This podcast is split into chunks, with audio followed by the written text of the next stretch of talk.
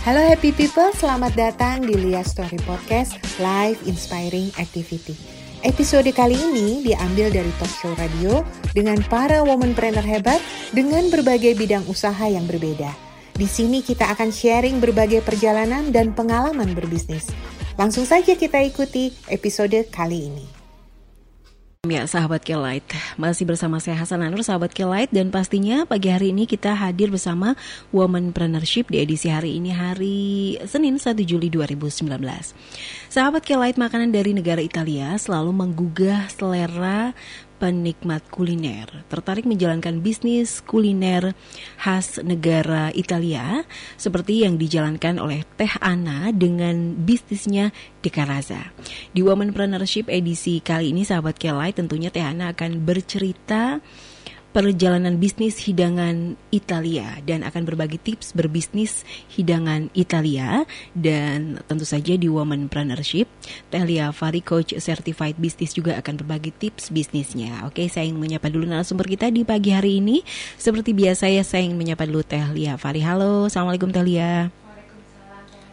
Dan selamat pagi buat Teh Ana dari Dekarasa juga sahabat Kelight semua. Oke, kita baru ketemu lagi ya Teh ya setelah iya, Lebaran ya. Sudah dua minggu ya. Dua minggu. Iya, betul. Dan pastinya kita uh, sangat senang sekali karena pagi hari ini kita kedatangan tamu spesial. Ya. Dan ini tamu pertama kita setelah Lebaran nih. Ada Teh Ana. Khusus buat Teh Ana. Iya. Assalamualaikum Halo. Teh Ana. Waalaikumsalam. Apa kabar nih Teh? Alhamdulillah baik.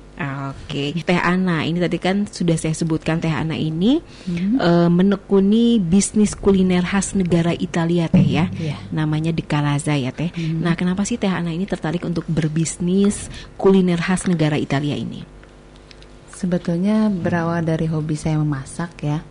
Eh, anak saya kan sama suami tuh di rumah senang makanan olahan pasta. Hmm. Mm-mm. Dari situ saya coba bikin sendiri eh, makanan eh, yang berbasis olahan pasta. Mhm. Eh, nah dari situ saya coba tuh waktu zaman dulu ada BBM, mm, saya coba posting di situ iseng-iseng. Taunya eh, de- apa sosmed itu benar-benar ini ya ber- eh, berpengaruh banget. Dari situ banyak sekali eh, teman ataupun saudara yang mau dong nyobain gitu, apaan sih itu gitu. Saya coba dari situ bikinlah buat saudara-saudara kirim-kirim kayak gitu. Dari situ eh, banyak juga masukan dari teman sama saudara, kenapa nggak coba jualin? Nah eh, kebetulan menurut saya itu peluang bisnis yang bagus ya. Ya bener juga, kenapa nggak saya coba jualin juga? Dari situ saya coba jualin, alhamdulillah responnya bagus. Mhm. Nah mulailah dari situ saya ada ketertarikan untuk ah cobainlah jualan eh, pasta. Mhm. Nah, yang harus disiapkan sebelum memulai berbisnis hidangan Italia ini apa nih Teh? Pertama mental kali ya, mental kalau soal mood mah harus dipacu terus ya. Mhm. Namanya ibu rumah tangga, moodnya pasti naik turun. Eh, pertama yaitu mental, kedua saya sering ikut kursus sana sini. Hmm. Mhm, ikut kursus sana sini sama eh, apa? Eh, yaitu saya sering baca apa aja sih yang harus disiapkan. Eh, terutama ini ya apa? eh, nyari bahan yang pas gitu, Mhm. yang istilahnya yang eh, saya nggak mau bahan jualan saya tuh yang kualitasnya eh, kurang bagus gitu. Nah dari situ saya cari-cari bahan apa aja yang saya perlukan. eh, yaitu salah satunya mental yang harus dibenahi dulu ya. Mhm. Mhm. Dan ilmunya ya Teh ya pastinya ya. Betul, iya. Oke, Teteh berarti ini kan dari tahun 96, udah hampir 23 ya, Teh. Duh. Sebetulnya nggak ini teh. Jadi karena kan nggak nggak langsung fokus serius. Mm-mm. Eh, saya kan ibu rumah tangga juga, Iya. jadi waktunya ya ketarik-tarik kayak gitu. Jadi nggak terlalu langsung fokus, eh, cuman begitu jalannya waktu ilmu saya juga nggak be- belum begitu banyak ya teh ya, masih perlu masukan sana sini. Jadi eh, sedikit-sedikit lah. Sekarang udah mulai fokus banget nih. Teteh mulai fokusnya nah di- dari tahun berapa nih, Teh? 2013 2013 ya. Udah mulai fokus. Dari tahun tadi sem sembilan ya sembilan enam sembilan. Lumayan ya. Hmm, nah lumayan itu nih. itu luar biasa sebenarnya memantapkan hati untuk fokus tuh Nah, nggak itu. tidak sekejap mata ternyata ya dari 96 ke 2013 kan berarti hampir berapa tahun tuh teh? Eh 23 eh enggak ya. Dihitung. Lima tahun. lima tahun, Lima Ah, tahun. lima tahun. Ya lima tahun kan, sedangkan orang lain mungkin untuk orang lain lima tahun tuh ada yang bisa langsung terjun, tapi buat orang lain memantapkan hati itu butuh waktu gitu ya, yang mentahun-tahun juga gitu. Jadi ya nggak usah khawatir gitu, jangan lihat orang lain kalau kita berproses dengan cara begitu, ya buat kita mungkin cocok, buat orang ya belum tentu kan. Ini jadi contoh yang bagus ya Teh Hasana Iya, ya. iya. Kalau saya nih kan orangnya juga kemudian ya. Hmm, Ya, jadi benar. Kalau misalnya saya ngerjain bisnis sebulan dua bulan terus ah gagal, Nah. Udah, udah. saya, ber- saya ber- beranggapan bahwa ketidakberhasilan itu oh berarti bukan jodohnya. Oh ternyata sekarang ada contoh nih dari Teh Ana bahwa oh jangan begitu, mungkin saya kayak Teh Ana, saya harus dalemin dulu mental mental tuh kan naik turun ya, bukan mana perempuan tiap bulan memang mentalnya juga Iya. naik turun gitu ya. Iya, iya. Ditambah lagi sekarang mental berbisnis juga ternyata membutuhkan uh, fondasi yang kuat gitu ya Teh. Betul. Mhm. Oke. Nah, kalau sekarang tanggapan dari konsumen sejauh ini dengan produk Teteh ini gimana? Alhamdulillah responnya sangat ba- baik ya. Mhm. Mhm, mereka begi- setiap saya mengeluarkan menu baru gitu, mereka antusias untuk mencoba. Hmm. Salah satunya Teh Lia juga Iya. ya, merupakan konsumennya juga ya. Iya. iya. Oke. Jadi kalau boleh cerita sedikit ya, eh, saya kenal sama Teh Ana ini sebetulnya juga eh, apa? Karena ini ya Teh, karena sharing ya, Iya, waktu itu lagi iya, sharing. betul. Tapi saya belum tahu tuh produknya Teh Ana gitu. Jadi sharing Teh Ana yang punya owner bisnis, saya sebagai coach. Jadi kita masing-masing saling ngasih masukan lah. Sudah itu Teh Ana biasa bawa nih produknya gitu ya Teh. Mhm, Salah iya, satu betul. media eh, ini promosi Iya. kan, bawa nih Teh Lia cobain katanya pasti coba teh eh enak ya gitu terus akhirnya eh, sekarang rutin loh teh Hasana tiap lebaran ya. Lia pasti pesan buat kita ngasih lagi buat dimakan di rumah gitu. Dan anak-anak memang suka sekali karena pasta ya. Jadi buat mereka juga bisa dimakan eh, nggak pakai lauk pauk Iya, gitu. betul. jadi memang jadi camilan pengganti nasi. Mhm. Oke, oke Teh Lia, tadi kan kita sudah dengar bisnis dari Teh Ana ini. Nah, sekarang tanggapan Teh Lia terkait bisnis hidangan Italia nih, gimana Teh? Ya, eh, jadi sebenarnya memang kalau hidangan itu kan berbagai macam ya gitu ya. Kenapa Italia itu menjadi salah satu eh, kesukaan warga Indonesia juga gitu ya? Karena memang tesnya hampir mirip dengan masakan kita yang cita rasanya banyak banyak rasanya gitu kan. Jadi nggak tawar. Terus kemudian bahan bakunya juga eh, tidak aneh gitu, tidak asing di kita gitu ya. Jadi eh, buat orang kita tuh menjadi satu sajian lain dari makanan pokok yang dimakan oleh kita. Nah, itu salah satunya. Mau dari anak kecil sampai orang yang udah dewasa, sampai udah manula itu bisa masuk gitu kan. Ah, itu yang menjadi kenapa orang eh, jadi ini jadi satu bisnis yang seksi lah yang orang pengen berbisnis di bidang makanan khususnya makanan Itali. Jadi memang kalau kita bilang eh, saya jualan pasta gitu, rasanya pasti nggak mungkin melenceng jauh gitu ya. Se istilahnya serasanya tawar-tawarnya tuh masih enak di lidah gitu. Jadi buat orang tuh mungkin itulah kemudahannya dan pasarnya banyak gitu yang suka pasta tuh banyak. Jadi kita tidak kesulitan untuk mengenalkan rasa, untuk eh, apa mengenalkan nama nama produk karena orang udah tahu oh ini ya gitu. Orang udah tahu gitu dan dari tahunya itu kita harapkan bahwa dia akan interest kan untuk memilih produk kita. Nah, i- hanya kesulitannya mungkin buat Teh Ana eh, siapa pun menjadi mudah untuk masuk dan terjun di bidang ini gitu ya. Siapa pun akan menjadi mudah untuk memilih produk ini dan menciptakan nanti brandnya sendiri.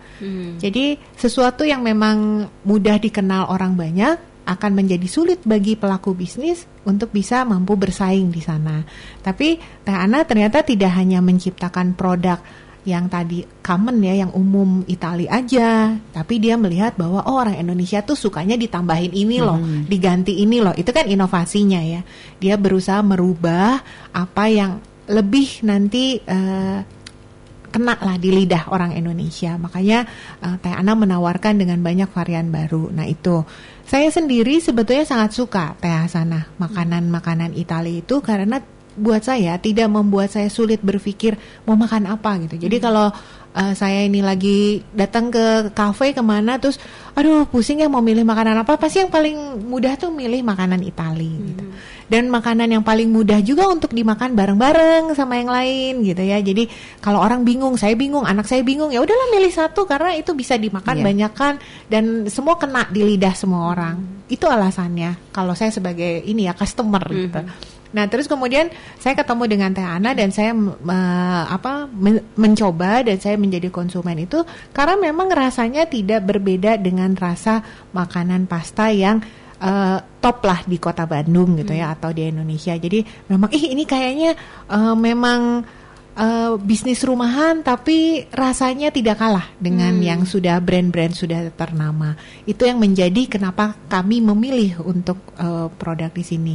Dan memang uh, Tana tuh produknya banyak sih ya teh. Hmm. Jadi uh, pasta itu biasanya saya beli untuk anak-anak di rumah, tapi punya cake juga iya, kan, kan macam-macam. Hmm. Ya itulah yang menurut saya kalau memang mau terjun di bisnis ini nggak bisa memang plek keteplek sama gitu sama hmm. di toko ya atau di kafe gitu. Kita harus berinovasi. Bahkan konsumen-konsumen itu ditanyain eh mau apa teh? Teh lihat pengen isinya apa? Pengen digimanain? Nah justru uh, tawaran-tawaran itu yang membuat akhirnya saya ngapain saya datang ke toko itu untuk beli? Kalau ke teh anak kan saya bisa nanti juga minta ditambahkan minta iya. dirubah gitu. Hmm. itulah satu kelebihannya Oke.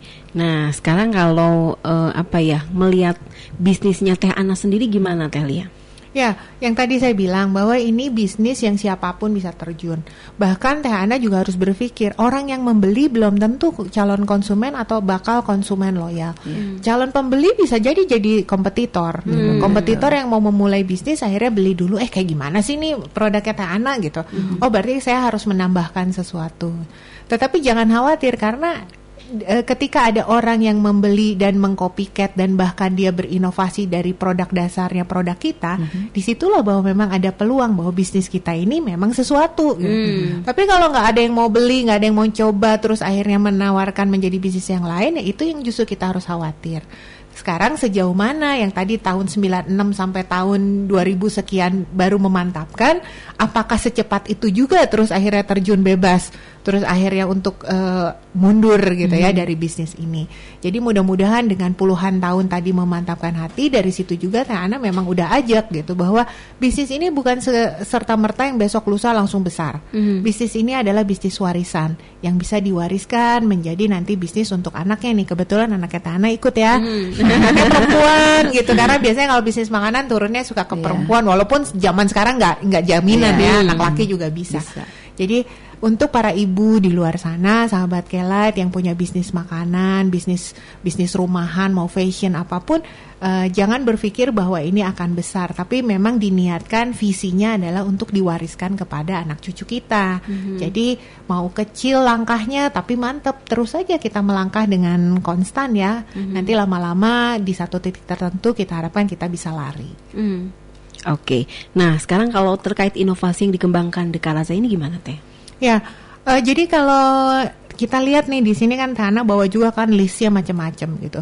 Mungkin di awal dulu apa dulu teh yang pertama saya keluarin istilahnya gitu ya, keluarin hmm. buat jualan tuh itu lasanya doang. Lasanya. Hmm. Terus kemudian nambah. Nah, dari situ kan e, kalau pasta tuh cenderung anak-anak juga pada bisa makan ya. ya. Nah, saya e, apa disesuaikan dengan lidah yang pas buat anak-anak contohnya kayak creamy fusilli mm-hmm. saya keluarin juga itu kan anak-anak suka banget tuh mm-hmm. yang pasta-pasta yang keju ya kalau misalnya rasanya kan ada asam-asamnya nggak begitu suka kadang anak-anak kalau creamy fusilli kan full keju, jadi lebih suka. Ya. Mm-hmm. Jadi kalau tadi dengerin nih, mm-hmm. sahabat Kelai kalau dengerin Teh Ana tuh berkali-kali bilang anak-anak, bilang anak-anak ya. Mm. Karena memang menawarkan produk ini kepada keluarga mm. yang di mana bukan dimakan oleh ibunya aja nanti mm. gendut atau ya yeah. ibunya aja mah.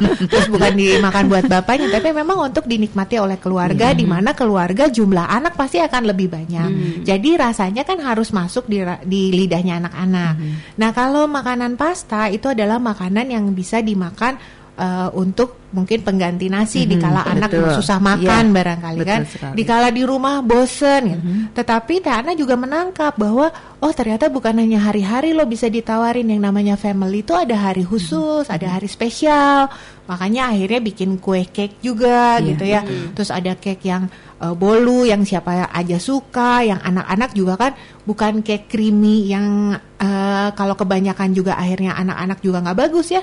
Tapi memang cake juga bisa menjadi pengganti makanan pokok. Nah terus kemudian bikin kue ulang tahun juga ya teh ya? Iya, ini saya lihat juga kan di sini listnya ada kue ulang tahun. Jadi memang kalau dari omongan sebentar aja tadi saya bisa lihat bahwa Teh Ana tuh menangkap pasarnya adalah pasar keluarga. Oleh karena itu eh, produknya juga Teh Ana kembangkan bukan hanya tadi buat makanan pokok, tapi ternyata ada camilan. Cake juga bisa jadi camilan, nggak harus nunggu ulang tahun. Makanya bikin bolu-bolu gitu ya. Terus kemudian eh tapi bukan cuman bolu-bolu harian, bisa dibikin lebih spesial buat ulang tahun, buat hari khusus. Ya itu adalah pengembangan inovasi yang dilakukan. Nanti barangkali ke depannya bisa lebih dari itu ya Teh. Bukan hanya sekedar kue bolu bukan hanya sekedar pasta dan lain-lain tetapi nanti akan ada varian-varian yang lebih dari sana. Mungkin nggak tahu teteh bikin kue cake pasta gitu ya atau apa gitu ya. Tapi memang nggak lari dari sana. Pokoknya fokusnya adalah pasta untuk makanan pokok yang Iya, tadi ya. betul. terus ada uh, kue dan lain-lain. Uh, dan harus tetap ditingkatkan proses mengamati dari kompetitor di luar sana. Karena uh, bisnis makanan tuh bisnis yang cepat sekali berubah gitu ya. Trennya itu besok lusa bisa sangat uh, cepat berubah gitu. Jadi uh, saya lihat juga Teh Ana cepet nih tiba-tiba ngeluarin lagi produk A, produk Iya. B, produk C gitu ya yang saya juga ah cobain lah, cobain lah. Karena konsumen tuh itu kan pengen nyobain, pengen nyobain gitu ya. Kalau enak nanti beli lagi. Mhm. Oke, Teh ini sebetulnya waktunya juga sudah hampir habis, tapi terakhirnya Teh tips berbisnis dari eh, Teh Lia dulu Teh silakan. Oke, eh, untuk Teh Ana dan untuk sahabat Kelight di luar sana yang ingin memulai bisnis ataupun sedang menjalankan bisnis, nggak usah khawatir karena yang namanya bisnis itu semakin banyak lika-likunya, justru di situlah sebetulnya kita sedang berproses. Ibaratnya kita sedang naik ke atas gunung, proses kita naik ke atas gunung itu adalah proses kita untuk melihat view yang terbaik. Karena di puncak sanalah kita akan bisa merasakan eh, kenikmatan sejauh mana kita telah berusaha gitu ya. Jadi jangan pernah menyerah. Eh, jadikan contohnya Teh Ana hari ini bahwa dengan belasan tahun itu eh, proses memantapkan hati bukan memulai loh. Sesudah memantapkan hati barulah di situ eh, Teh Ana di sini juga memulai dan saya harapkan jangan sampai puluhan tahun yang dimanfaatkan untuk memantapkan hati tapi hanya dalam bulanan Teh Ana terus akhirnya menyerah ya Teh. Itu mungkin menjadi pesan buat sahabat Kelight semua dan yang paling penting kalau mau berbisnis bukan mencari sesuatu yang baru yang tidak ada sama sekali di luar sana, tetapi apa pun di luar sana yang kita mampu untuk lakukan, jangan khawatir untuk kita lakukan walaupun banyak pesaing, tetapi di situlah justru kita harus mulai berpikir keunikan pembeda yang akan membuat kita lebih unggul dibandingkan dengan produk di luaran yang ada sekarang. Mhm. Oke. Ya, Telia terima kasih Telia ilmu yang Sama-sama. sudah diberikan. Mudah-mudahan ini um, menjadi ilmu yang bermanfaat Ya, untuk kita amin. semua dan juga untuk Teh Ana terima kasih. Sami-sami, Teh Uh, Teh. mudah-mudahan makin banyak konsumennya Teh ya. Amin, amin. Oke, Rabbal sukses ya untuk karir Teh Lia ya. Ya, makasih banyak. Oke sahabat Kelight, kita akhiri perbincangan kita dalam momen Preneurship. Oke happy people, tadi sudah kita ikuti episode seru dan pengalaman menarik dari salah satu womanpreneur hebat. Jangan lupa untuk hidup bahagia dengan selalu berbagi manfaat untuk semua orang. Semangat berbagi, berbagilah melalui kebaikan.